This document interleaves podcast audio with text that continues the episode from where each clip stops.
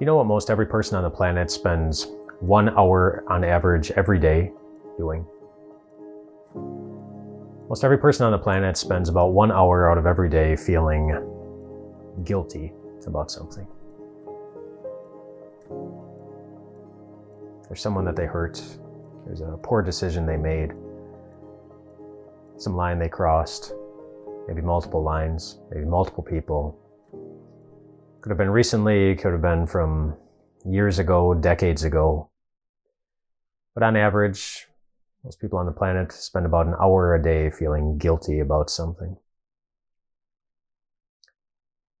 How do you get rid of that? Achan actually gives us a bit of a clue. So Achan is the Israelite who in Joshua chapter 7 took some of the things that he wasn't supposed to. He's the one who caused, who uh, committed the sin that caused the Israelites to lose. God carried out a consequence on them. Joshua didn't know who it was, but Achan's sin had an impact on everyone, hurt so many different people.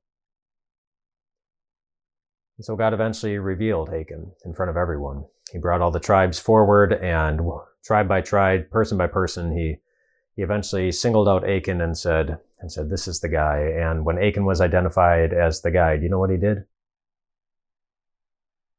He gave a really good confession. He repented. He said, he said, it was me. I did it, and I shouldn't have.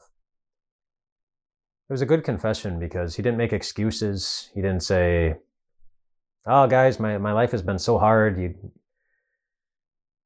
you if you knew what was going on in, in my life and my, what kind of day I was having, you, you would understand. He didn't do any of that. He just said, said, yeah, I know. I was wrong. I hurt a lot of people. And I wish I could take it back. But of course he couldn't. Which meant not only the, the damage that had already been done was, was going to stick, but also the consequences that were going to be coming for Achan. So after Achan acknowledged his sin and he confessed it and repented in front of everyone, he, he took them to his tent where he had everything hidden that he had stolen and he said, Here it is.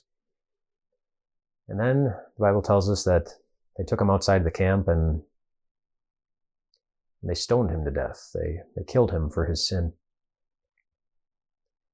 Maybe you agree with that consequence. Maybe, maybe you don't. There's a consequence nonetheless, but whether or not you agree with it, ask yourself this question. Do you think Achan is in heaven?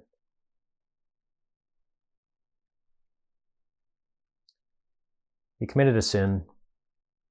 There were consequences for his sin. The book of Joshua doesn't tell us whether or not Achan was in heaven.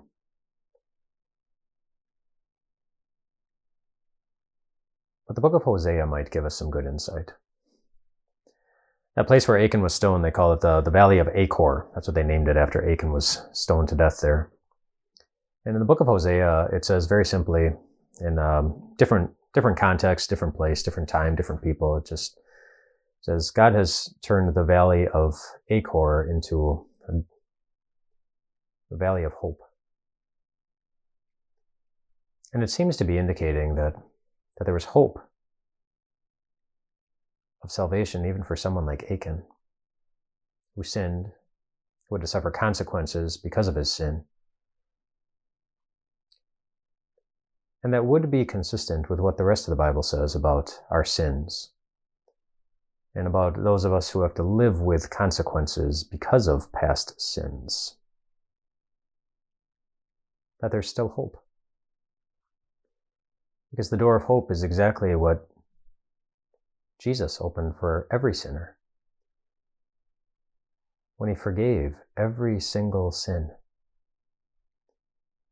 and gave us the right to define ourselves and our lives not by how good we've been or how bad we've been, not by how many sins we've committed or haven't committed, not by how many people we haven't hurt or by how many people we have hurt.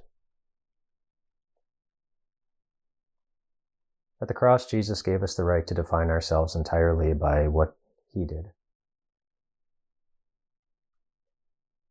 Did he pay for all the world's sins on that cross? Yeah. Even yours? Yeah. Does that mean you are forgiven? Yeah. Might you still have to live with some temporary consequences because of past sins and decisions? Sure. But that doesn't make you any less forgiven. Doesn't make you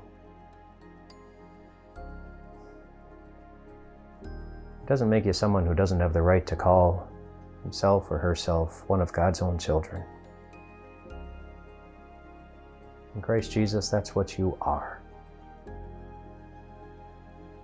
You are someone who doesn't have to define yourself anymore by your sin.